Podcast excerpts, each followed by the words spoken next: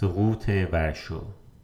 هفته به هفته با جنگ جهانی دوم هفته پنجم هفته منتهی به 29 سپتامبر 1939 هفته پیش اتحاد جماهیر شوروی به هجوم آلمان نازی به لهستان پیوست. این هفته ورشو سقوط می کند کمپین تصفیه طبقاتی نژادی لهستان توسط نیروهای اس اس ادامه می یابد این هفته راینهارد هایدریش گزارش می دهد که تنها سه درصد از طبقه بالایی لهستان طبقه حاکم زنده ماندهاند.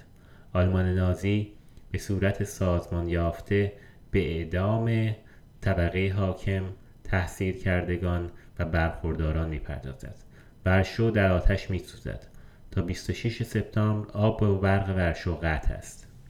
در 29 سپتامبر هزاران سرباز ارتش لهستان تسلیم ورماخت می شوند ورشو سقوط می کند در جبهه شرق ارتش سرخ پیشروی می کند انکاوده همچون واحدهای اس اس به اعدام زندانیان جنگی لهستانی دست می‌زند.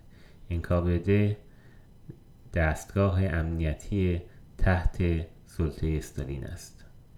ارتش آلمان بر اساس توافق مولوتوف ریبنتروپ برخی مناطق اشغال شده را به ارتش سرخ واگذار می کند شوروی قراردادی با استونی امضا می کند و توجهش را به بالتیک معطوف می کند شوروی به آلمان نازی که پیشتر معاهده عدم تجاوز امضا کرده بودند قرارداد دوستی امضا می کنند شوروی زمین بیشتری نصیبش می شود آلمان اما بخش های صنعتی تر لهستان در غرب را در اختیار می گیرد بخش اشغال شده توسط آلمان 15 میلیون جمعیت دارد.